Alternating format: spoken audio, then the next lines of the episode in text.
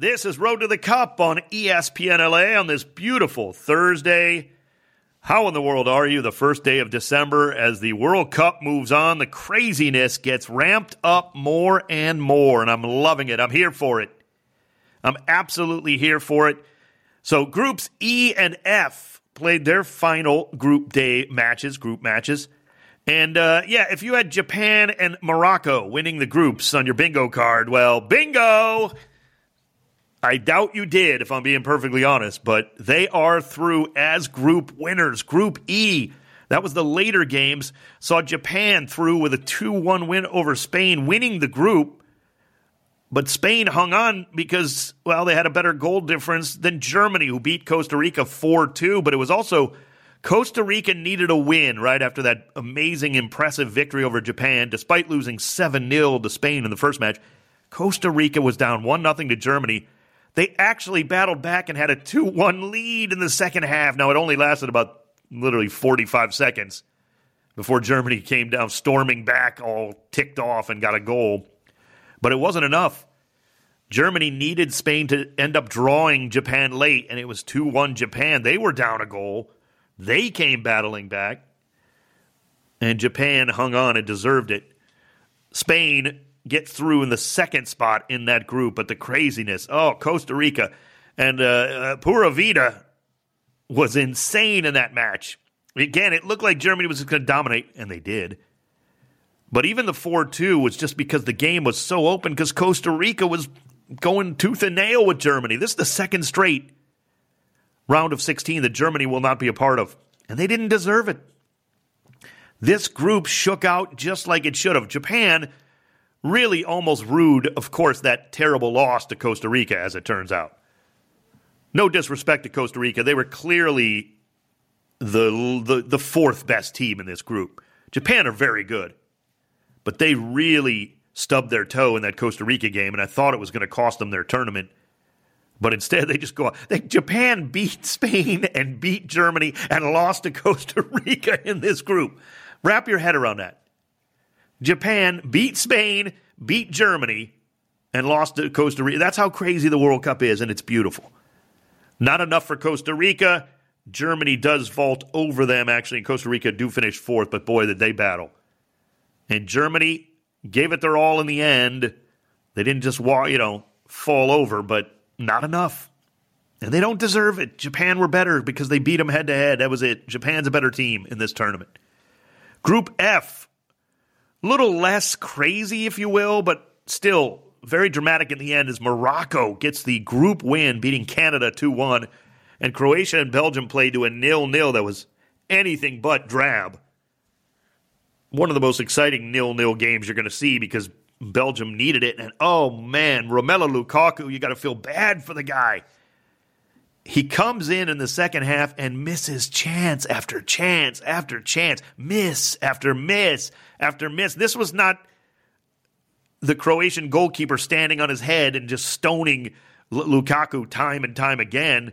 This was Lukaku missing and missing and missing, and that is just so unlike him. He is a world class striker and has bailed Belgium out many times. He almost did it again today. What's amazing is Croatia would have been on their way home as Morocco gets the win over Canada.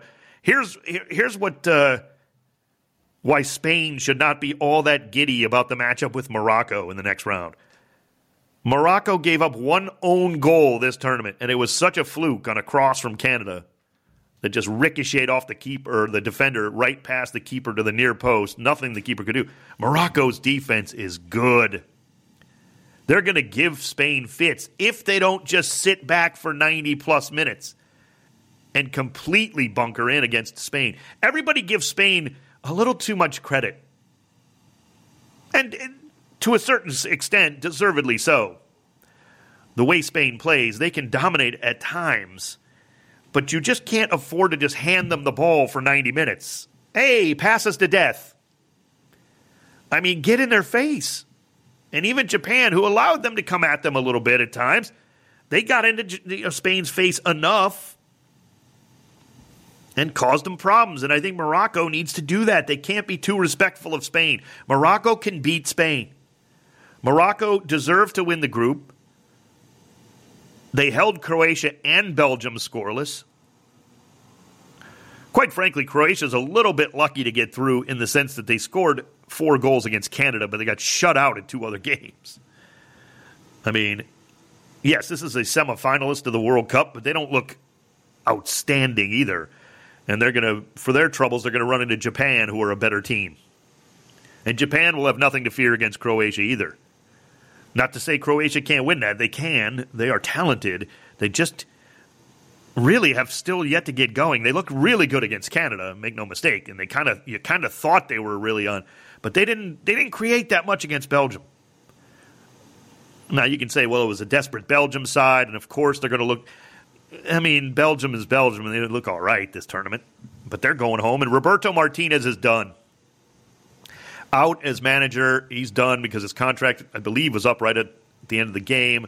Kind of like a Tata Martino situation, right? I mean, you can say, well, he's he's not coming back. Who wants him back? You just got knocked out of the tournament with Belgium, right? The golden generation has turned to mold. Who wants Tata Martino back if you're Mexico? So they're like, well, his contracts are up. They're not coming back. Yeah, no kidding. Who in the world wants these dudes back? Right? They're done. So, good effort there. All the way around for Morocco and, uh, you know, to get that win in Japan, to win those groups. They did well, and they deserve to move on. So, good kudos to them. We got a lot more to discuss about this tournament. No question about it. It's craziness. Say goodbye to Belgium. Say goodbye to Germany, two of the big European names. We'll talk a little bit more about that quote unquote Europe and the European countries who always are dominant. And as you look at the round of 16, well, there's still a bunch of them, right? Netherlands, France, Poland, England, Croatia, Spain. That's because they got a ton of teams in the tournament. Look at some of the worst performing teams in this tournament Denmark, Belgium, Germany, Europe, Europe, Europe. Yeah, well, they got how many? They got more than a dozen teams in. Of course, they're going to have a lot of teams move on. They should. And yes, they're going to probably have somebody win this tournament from Europe. But that doesn't mean everybody in Europe, all these teams are so, you know, some of them are just overrated. Now, that's another topic for another day as well. Hey, coming up next, we'll talk with Vince LaRosa, our buddy Vince from 110 Football. We'll just break down a lot of the World Cup here. What's going on? Tons of stuff to talk about with Vince. He knows a lot about every uh, aspect of this tournament. We appreciate him, and he'll be joining us next. This is the Road to the Cup. I'm Dave Denholm, and you are listening to ESPN LA. Road to the Cup on ESPN LA. Dave Denholm back with you, as promised, with Vince LaRosa of 110 Football. Vince, always appreciate your time. Let's get right to it. Japan are through. Morocco are through on the day. Craziness ensued in groups E and F. What is going on with this tournament? I'm just so excited this tournament's finally decided to wake up over the last couple of days, Dave. because I mean, I'm looking at it, and we're coming into this tournament, and everyone's picking Brazil, everyone's picking Argentina. That's fine, and it does look, it does look chalk. Let's be honest, it looks like the favorites are going to be the favorites. But then we start to get into this final match day, and teams are just dropping like flies. You got Germany gone, Spain's almost out. I mean, that Japan game was incredible. The way that they went toe to toe with Japan, and I think what it really says to me more than anything is just the way that this sport has now spread out across the world. We've always had upsets, uh, but teams have done it just such in a different way where they've defended for their lives. They've gotten super lucky. But now I'm watching a team like Japan go toe to toe with Spain and really do it to them, not just with technical ability, but with pace, with power. You see Morocco, a team that maybe not a lot of people have heard of. And I just I think that the sport has really the transmission of ideas have gone across the world, and we're just seeing teams really start to catch up. Where like if you're a power like Germany, uh, or you, I'll put myself in this, not, myself, but I'm an Italian fan. We're not in this World Cup. You got to be scared now. Like these are not just gimmies anymore. You're to every single game you're to have to go into it, and even with an expanded 48 uh, team World Cup in 2026, I think we're just to start seeing more and more of these as teams start to catch up. We are talking with Vince LaRosa of 110 Football. Great stuff, uh, Vince. I totally agree. Let's break it down with Pura Vida, Costa Rica. Oh, what a ride they were on. Talk about a roller coaster. They sum up this entire tournament. They get a surprise win against Japan, and they're right back in it. And for about a minute, Vince, they were actually knocking out Spain and Germany by leading the Germans before Germany kind of threw it right back at him. But what about Costa Rica in this tournament overall? Yeah, and if you were paying close attention to Costa Rica in CONCACAF qualifying, this probably shouldn't surprise you because they were dead and buried through the first half of qualifying and then reeled off, I believe it was seven out of eight wins to close it out, uh, sneak into the World Cup. People aren't quite sure what to make of them, but this is them. Like you said, this is the roller coaster. This is Pura Vida. Buy the ticket, take the ride. Um, they're a lot of fun. And I think what you really should say about them is a, a team that capitulates to Spain in that way to then turn it around, beat Japan, and really give a go to Germany, who is not that far removed from the 2014 uh, World Cup, let alone just being a four time World Cup winner in general. I mean, they gave it, they scared the daylights out of Germany. And at the end of the day, I mean, Germany's out. And it's it's not just because of this game, but Costa Rica gave it to them. They're the roller coaster. They're a lot of fun. I think that their fans should uh, leave this tournament proud of their team and what they've been able to show off there in Qatar. Yeah, they really did. They played uh, interesting. Let's say that it, it was kind of weird, but they were the fourth fourth best Concacaf team. Speaking of Concacaf, Mexico uh, on a different level. You'd almost be certainly more disappointed by Mexico than Costa Rica, Costa Rica just because of the expectations. El Tri bowing out and really only played, and my producer Mario Ruiz mentioned, only played one half of good football, essentially. What happened to El Tri, Vince, and where do they go from here? Yeah, the uh, the Kings of CONCACAF, as they like to say. I think if you're looking at those four CONCACAF teams as you as you look at it here and you kind of rank them, obviously U.S. is top because they're getting through the group. Costa Rica, I think, can hold their head high as maybe the second uh, best team in the for CONCACAF this tournament. And then Canada, look, they haven't been here since '86. I think even though they're kind of low down there, that, it's a good showing. Mexico, absolute utter disappointment with all everything that they had with a with a coach who's the sixth highest paid coach out of all the coaches here at the World Cup, and to just it's just it, it was just uninspired everything about it. And I'm not the first one to point this out. I, I want to give some credit to your colleagues Herculez Gomez and Sebastian Salazar in Futbol Americas. They've kind of plotted this out, and there was all these hurdles that one by one Mexico would either barely get over the hurdle or trip, uh, whether it was not making the Under 20 World Cup, not making the Olympics, losing to the U.S. in the Nations League and Gold Cup. And and when you looked at them in isolation, it wasn't that big of a deal. But now that you kind of see them stacked up, and then you see what Tata Martino did with his roster decisions, not bringing Chicharito, bringing in Raul Jimenez, who probably wasn't fully fit. Diego Lainez, he doesn't come to the team. And not just that decision making, but then you get into the tournament and you say, okay, Poland, what do we do against Poland? Well, let's just let's just shut up shop. Let's keep it tight. No, man, you need three points against Poland because you've got that tricky game against Argentina. And maybe you can play the way you did against Argentina. Although I would say once they've lost their first game, keep them on the mat as they're down.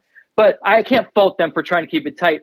But you can't just think that you can go into the final game of the tournament like so many teams have. I think that's maybe the biggest lesson. You can't go into the final game of the tournament thinking you're going to salvage everything and then give one good half of effort and say, well, that's what we had to show for the World Cup. I mean, that's your four year cycle. That's pretty pitiful. And I think Mexico's really going to have to do some soul searching. It's it's got to be a full reset now. Uh, they had a lot of talent. They were on the cusp of doing great things, but this was maybe their best chance. And now they feel they're going to expand. And as we said, the other teams are catching up. Mexico's not just got to worry about trying to catch the Germanys and the Spains. They've got to be worried about the Costa Ricas, the Honduras, the El Salvadors, the Canadas coming up behind them. I think it's a really worrying time for Mexico and a time to really soul search. Oh, fantastic stuff as always. Vince LaRosa from 110 Football. Vince, we got to talk about the United States and the craziness that the U.S. Uh, goes into a group play and gives up one penalty kick goal in three matches. They get the win they need against Iran. I thought it was a little bit overblown at how Iran just dominated late in the match, Vince. They got like one shot on goal. We were so good defensively, so good through the midfield. What about this United States team, not only against Iran, but throughout so far this entire tournament, Vince? What do you see? You know, it, it's it's unfortunate uh, if you're an online leaning person like myself and yourself, where we we are on online, we're on Twitter, we're on a lot of different areas.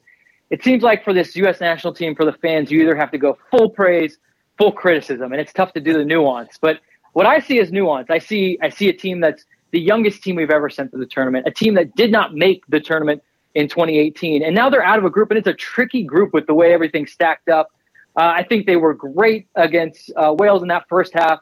I think they picked their tactics right. I think they picked the lineup right. Second half, they faltered off, maybe didn't make changes, but they get out of it, they scrape a point. I guess that's a disappointing point, but you get that point. And as you said, the only goal you give up is a penalty. Then you play against England, you punch above your weight, you you confuse them, you press them, the tactics are right, the uh, starting 11's right, and then the second half you really bring it to England, and then you move into that Iran game and you say to yourself, how do we play this? We know we need a win. Do we play cagey? Um, do we wait, wait to save it to last? No, Greg Berhalter goes for it. He's got Cameron Carter Vickers in there. He's saying, hey guys, you and Tim Ream, Cameron, two two center backs, you're gonna have to hold their two forwards, and we're gonna push numbers forward. We're gonna look for that goal early. They get it through Christian Pulisic. Uh, but then in the second half, I look. The criticism is that we went into a defensive shell. I mean, I think there's, uh, it's true, but I think there's a lot of things that you got to say lined up for them to want to do that, and that was the right call from Greg Berhalter. One, third game of the tournament and a compressed tournament and a compressed season for everybody all down the line. You can't press for 90 minutes. You're going to have to pull back. You know that Iran is fighting for their lives. And then you look at your bench, and I think if the one thing I can maybe criticize Greg Berhalter is, is I think that the midfield that he brought, the midfielders he brought, is kind of thin. Other than Kellen Acosta, I don't trust any of those guys on the pitch. And outside that that great three of McKennie, Musah, and Adams, you kind of worry. So he looks at this and says, "My team has only scored two goals in this tournament. Clearly, that's not uh, that is not a, uh, a facet of our play this this tournament. We need to grow into it more. What we have done though is we've only given up a penalty goal. We need to be proactive defensively. So let why don't I put on my defenders? I've got a Walker Zimmerman. Why don't I weather the storm? And and if we're going to talk about a storm, I'm not sure how many storms you've been in, but if we're talking about a soccer storm, if you're weathering 20 minutes and there's two shots, one on target, one off target, not much of a storm to me. I don't even know if you have to bring out an umbrella at that point. I think that that's the right call. And it, I know through the whole thing, someone's screaming at their radio or screaming, listening to this on podcast. They're saying, what about Gio Reyna, Vince?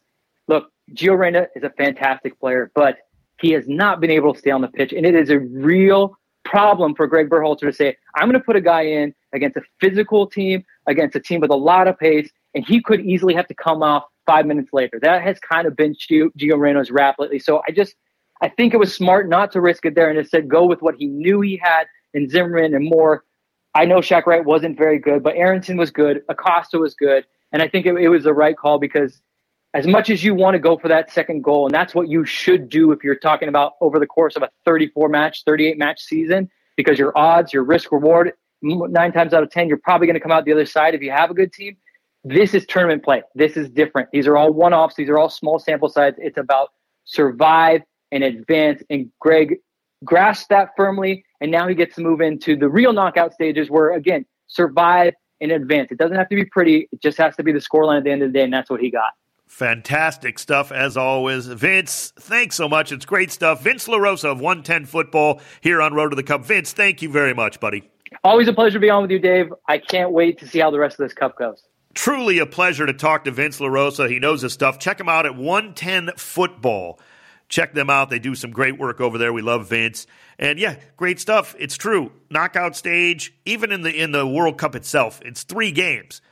You're not always going to look like Brazil Sometimes you got to scrap and claw, and it depends on where your team's at. It depends on your where your opponent's at.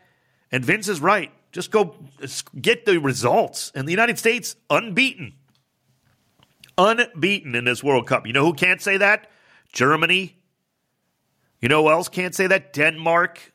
You know who else can't say that? Belgium. The United States moving on will take on Netherlands in that round of 16. The round of 16 is getting more clear as well. And it's certainly some interesting matchups starting to develop after this. Uh, Japan getting through, Morocco getting through, both as group winners. That sets up Japan to take on Croatia and Morocco against Spain, who finish up second in Japan's group. Spain will maybe say, like, yeah, that's.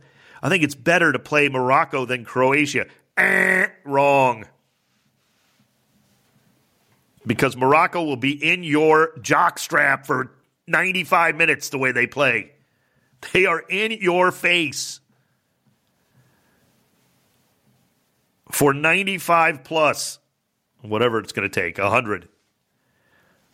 Interesting matchup there. What's standing out to you in this tournament? I know what's standing out to me. Hit me up on Twitter at Talk Soccer and we'll discuss that. Some of the things that have stood out to me about this tournament. Once again, thanks to Vince LaRosa. Check out his work at 110 Football. I'm Dave Denholm. This is Road to the Cup on ESPN LA.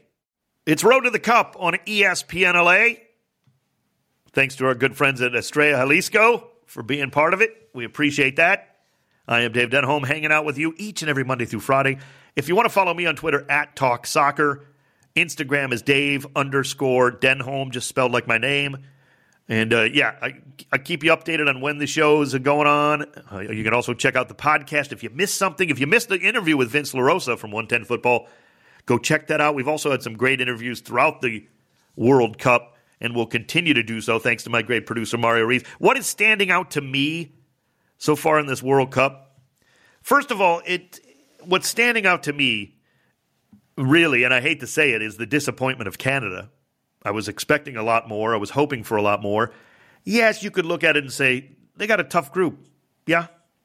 As it turned out, you wouldn't think Belgium would be that kind of the easiest team in the group, and it kind of proved out that way the way Canada played them. Canada dominated that game. Belgium nicked the goal and were just better in terms of classier in the way they finished out the game, and Canada just couldn't find a goal. They missed a penalty and all that. But really, as it plays out, we thought, oh, Canada, look how good they looked against Belgium. Canada was, you know, 3A and Belgium might have been 3B. Maybe neither one of them was fourth you know, decidedly worse than each other, but it's clear why those two didn't go through, right? So, so you let a, t- a tournament play out, and that's what stands out to me. We always overreact before the tournament. Oh, look at this draw. Croatia and Belgium are going to ro- romp through this group with Morocco and Canada. Like, it's going to be so easy. Belgium was the worst team in the group, practically. And Morocco wins it. So, yeah, there's always those kind of things. Now, that's not to say that the best teams are going to get there in the end. Absolutely.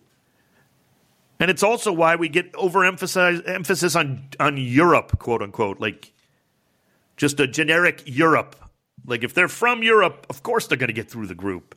All I kept hearing about, you know, look, Denmark is tough to beat, and I told you that they're maybe the toughest team in the world to beat. But you could clearly see, I could see from the first game they didn't have anything going forward. But even as Denmark was getting dumped out of the tournament, all I kept seeing in social media was, oh, the shock. Denmark is out. They stunk. It would have been shocking had they got through in the end. And yes, uh, uh, you know what happens? Generic Europe will have a lot of good teams getting through, and a lot of good ones will go deep and probably win if you're France. Uh, you know, Brazil, Argentina may have something to say about that.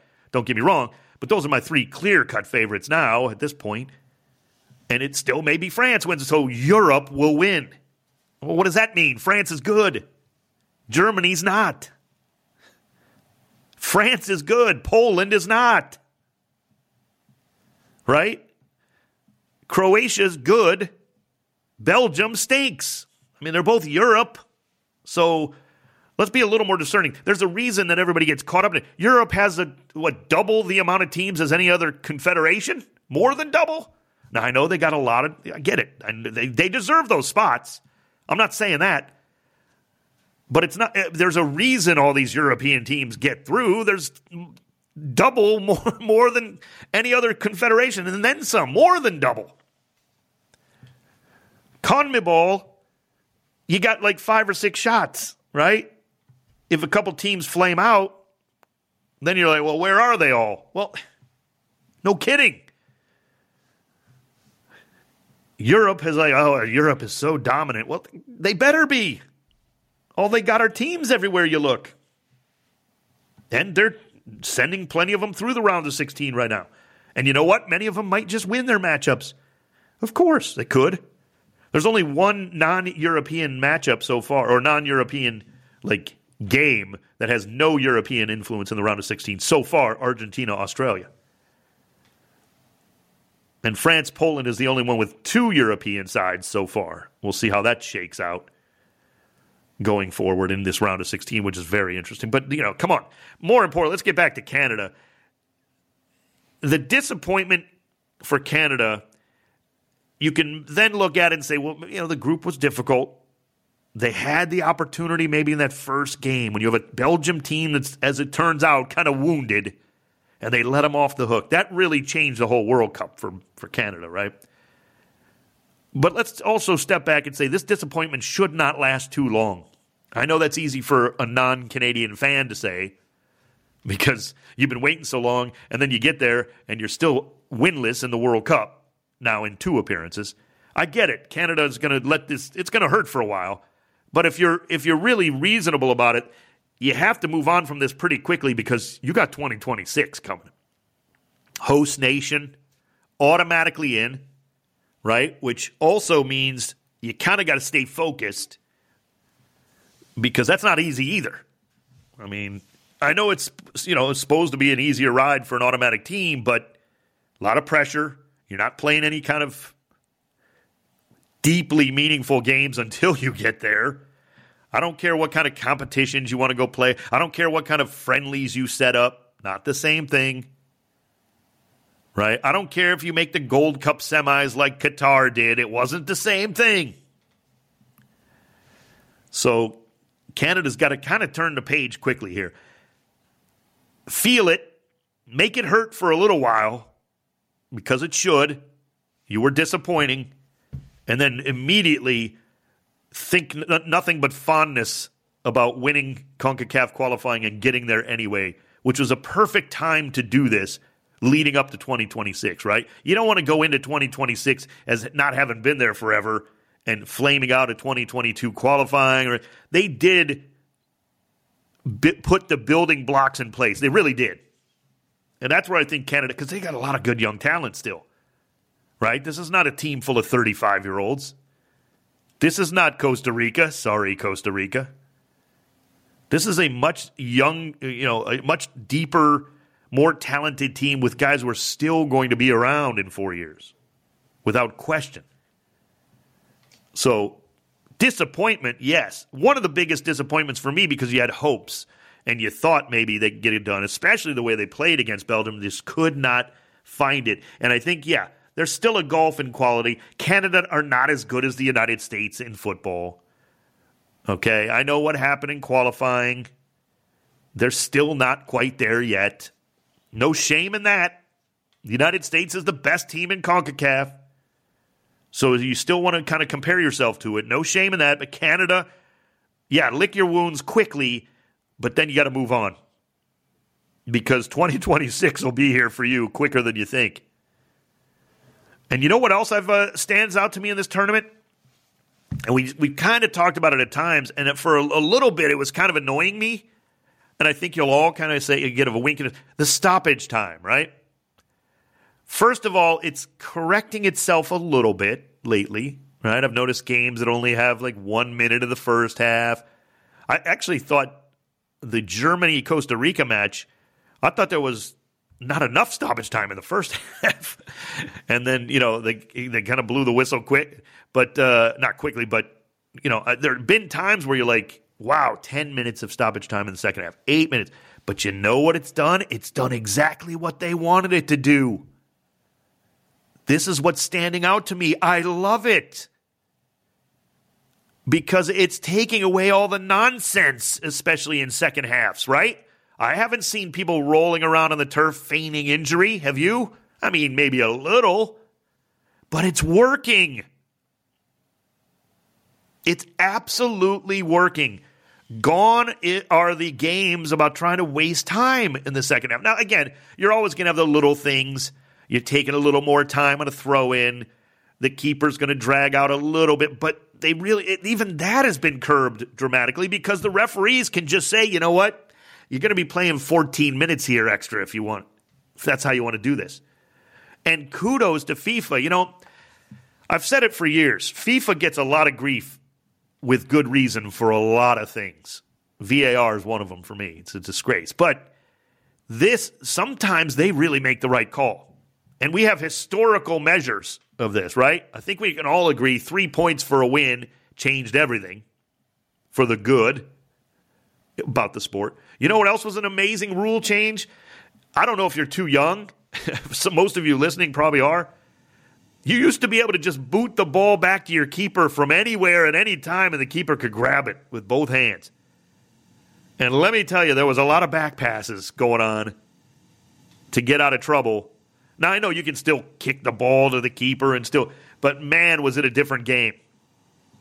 Dramatically different when you could just boot it from your own half. It didn't matter where. If you were in a little bit of trouble, just rip it back to your keeper and let them just pick it up and punt it. And it was a lot of that. FIFA gets a lot of little things right, a lot of big things right. Well, this thing is big and it's working. I'm loving this extra stoppage time, not because of the drama. It's not fake drama. It's real playing time, and it's also stopping the old rolling around 10 times after you get fouled in the second half. Or the calling out the medical staff because I'm cramping up. But then, like 42 seconds later, you make a 98 yard run at full speed, right? It's stopping a lot of that. I had other re- or ways how you could stop that. One of my suggestions was always if a guy goes down and it looks like he's feigning injury, whether he's injured or not, when he has to leave the pitch, you don't wave him back on for 10 minutes. Make it hurt, right? Now, if he's legitimately injured, so be it. You can figure that out, right? That would have stopped it too, but I love this. Am I wrong, Mario Ruiz? Mario, a great producer. Are we not seeing as, as much of that, or is it just me? Like, am I missing it? You know, at first I didn't, I didn't agree with it. I didn't like it at all, and me I was, too. you know, because those those minutes are like they turn to like Oh, hours. killer. You know, they kill you. Killer. Yeah, they'll but, take they'll take years off your life. You're right about that. Yeah, it's true. but it, now it's more real time to play, and like you say. People are flopping a little bit less longer. I mean, they're still going to flop to call to get the call because you need to do that in football. Oh, yeah, no, you that's have to go Yeah. down if you want to get that call. Because if you continue Yeah. to play on, you're probably not going to get the call. So that's why No, that's a whole that's a whole other thing. Yeah, 100% and I was right. having that that um, talk with somebody who was a casual uh, soccer football fan, and they were saying, "Oh, Yeah. all the flopping and this and that." I said, "But hold on, it's part of the game because if you don't go down, the ref is not going to give you that call when it's advantageous Too many times to we've you." seen that. Yeah. Even in like penalty spots, you're like, go down because a guy is like noble and he's doing the right thing, trying to stay up, and he doesn't get the call. It's like eh, I, I've always thought FIFA should really try to coach the referees, or you know, let the referees study that, where you make those calls even if a guy's battling through it. Like, call the penalty. That would help. Yeah, so you know? so guys guys are now on their feet. going down to get the call, Yeah. but then they're popping back up and they're not, you know, dragging it out for too long. And now we're Yes. getting real playing time at the very end of the first half or at the end And you know what match. else it's doing? You know what else it's doing, Mario? What's that? Now we're starting to see extra times be six minutes, four minutes in the second or stoppage times. Yeah. Because they weren't carrying on with the theatrics all the game. So you Yeah. don't need the extra, you know what I'm saying? Like you don't need as much stoppage time. So now I've seen four minutes, five minutes, when we're always thinking oh, it's going to be 10, Uh-huh. right? Just because almost every game. It's brilliant. The other it's working. The other day, I think it might have been this morning or yesterday. I can't recall, but there was a four minutes of added stoppage time, and the ref call, he blew the whistle at 350, which was Yeah, kind of well- savage. I was like, wow, because the team that was down just got the ball and they were about to I saw. go Yeah, into yeah, attack. Right. It actually happened, I think, again today, where it didn't even go the whole distance. Yes. I don't think. I could be wrong on that, but yeah. So, and that's up to their discretion too. And kudos, nobody's wasting a lot of time. I don't see it. I'm loving it. I really am. Yeah, me too. You know, and it, and it still it, it still keeps the game going. Yeah, it's murderous when your team's involved and you got nine minutes to sit through because you're used to three, four, maybe five. You know, if there's a, a big injury, maybe you know we saw it in the MLS Cup, of course. Unfortunately, with Max's, there was ten minutes of and it was every bit of that. You know, legitimately in the World Cup, we're seeing 10 minutes just for people wasting time, and I love it. Absolutely loving it. So good. I'm loving doing Road to the Cup. We still got a segment to get to, including stoppage time. We'll also take a look at tomorrow's final day of group stage play in this World Cup, wrapping up groups G and H. I'm Dave Denholm. You are listening to Road to the Cup on ESPN LA. Road to the Cup on ESPN LA. I'm Dave Denholm with you. Final segment of this show. Don't forget, if you miss anything, you can podcast the show each and every day, wherever you podcast, or go to the ESPN LA app. Great stuff there. Getting closer to the round of 16 being complete. We've got one more day of group play. It's the final day of group play. Groups G and H are going to wrap up. We start early with the actual H group, the 7 a.m. Pacific kickoffs. Ghana and Uruguay, South Korea and Portugal. Portugal are locked in, just like Brazil uh, in the other group, Group G. They're going through. So now we got to see how they line up against South Korea. Ghana is on three points. South Korea and Uruguay each on just a point, with uh, Uruguay at minus two goal difference. So they're playing Ghana. They're going to have to, you know, win and hope Korea, South Korea, doesn't get a win against Portugal. So Uruguay, basically, you figure, is thinking, let's just win and we'll get through. But you never know. Portugal maybe rests some players. South Korea comes at them. We saw that the craziness that is this World Cup. You just don't know. For Ghana, it's easy. Get a get a win and you're through for sure. Now, not just a result. You got to if you beat Uruguay, you're in. But if you get a draw, then South Korea could make up the goal difference potentially. But for Ghana, they just got to power through. I think Ghana is good enough to beat Uruguay, frankly, the way the Uruguayans are playing. Uruguay better to just be ready because they're going to get punched right in the nose against Ghana. It's going to be a tough game, tough group. But again, Portugal are through. Group G, same kind of scenario in terms of the actual points per team. Brazil's that top team. It's all the same goal differences, too. Brazil's through. What do they do?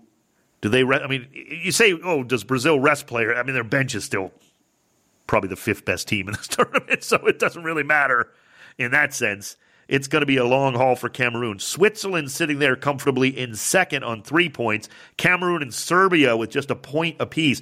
And Serbia's two goals back of Switzerland, which means they'd have to win by a couple because I don't think that Serbia scored enough to make up for it with just one goal, like a one goal win. They would be tied on. Oh, wait, I beg your pardon. If Serbia wins, they're going to jump over Switzerland. That's what they need to do. I beg your pardon. If they do that, in all likelihood, they would probably get by Cameroon unless Cameroon beats Brazil. Same kind of situation in Group G. The way I see it shaken out, Cameroon's going to have a hard time dealing with Brazil. Just too good defensively. I don't know that Cameroon's going to be able to create enough chances going forward, have enough of the ball. Brazil's just that good defensively.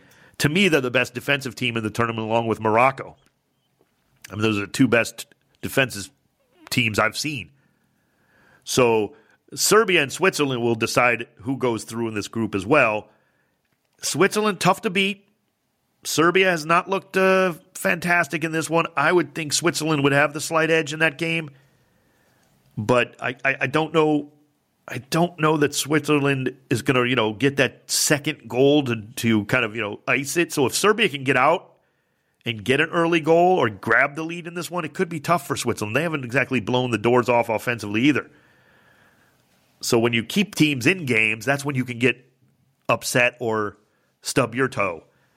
So look for both of those games: Serbia, Switzerland, and then the uh, the uh, Ghana, Uruguay. Those are the games I'm really interested in in those matchups because that's going to those are really likely to determine the second place teams in those groups. And if I had to get, I think Ghana and Switzerland both will get through. I think Uruguay's just been a mess, just enough of a mess in this tournament that I don't know that they have enough to beat a good Ghana team. Ghana's good.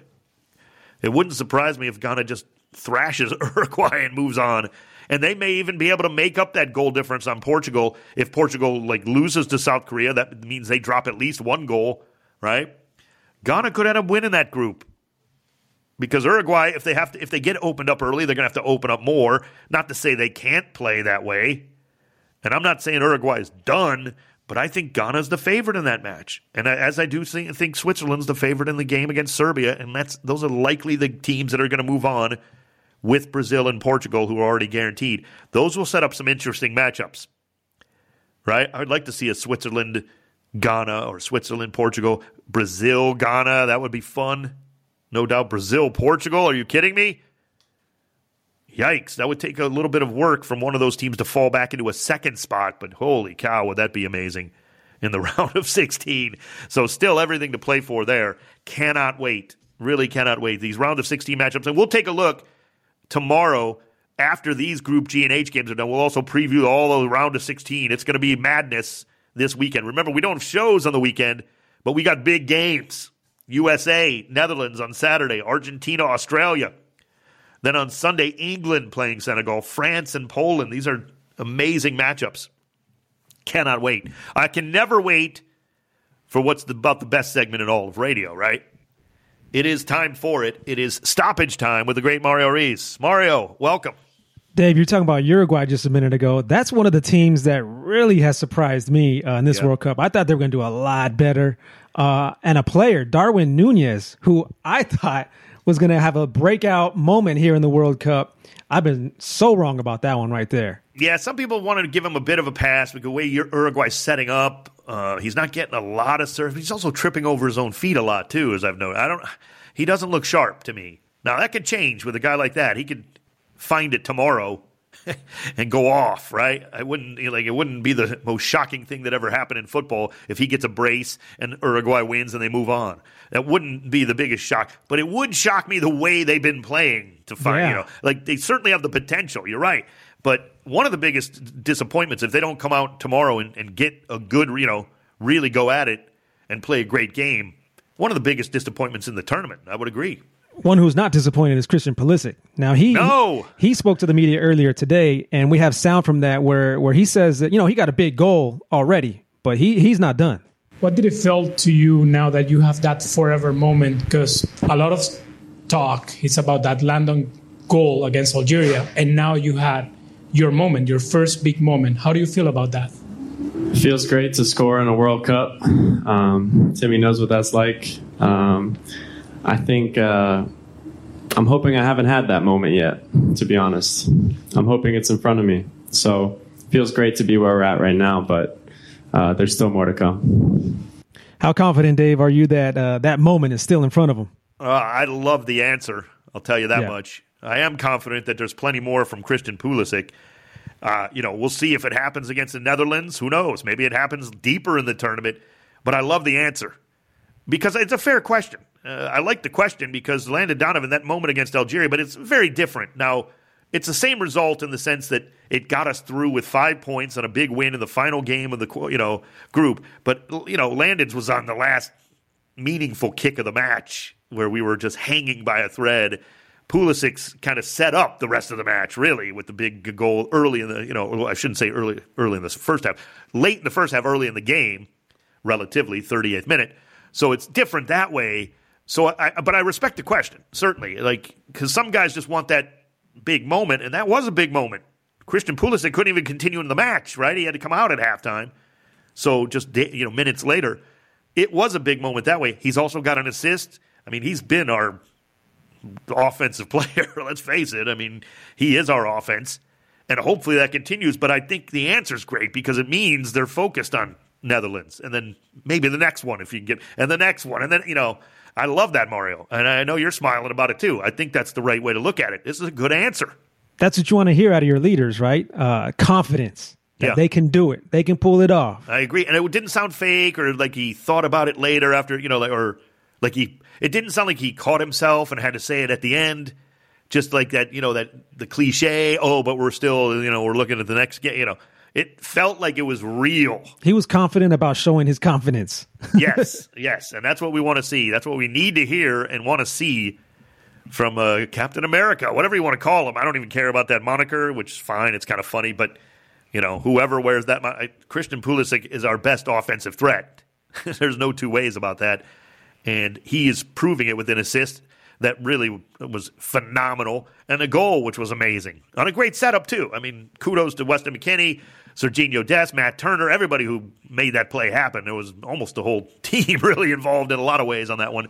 So great stuff there from Christian Pulisic. Great show as always. Thank you for joining me. Check me out on Twitter at Talk Soccer. Don't forget, you can hear the show on podcast if you miss anything every day, and we'll be right back at it tomorrow. It's Road to the Cup. Dave Denholm and you on ESPN LA.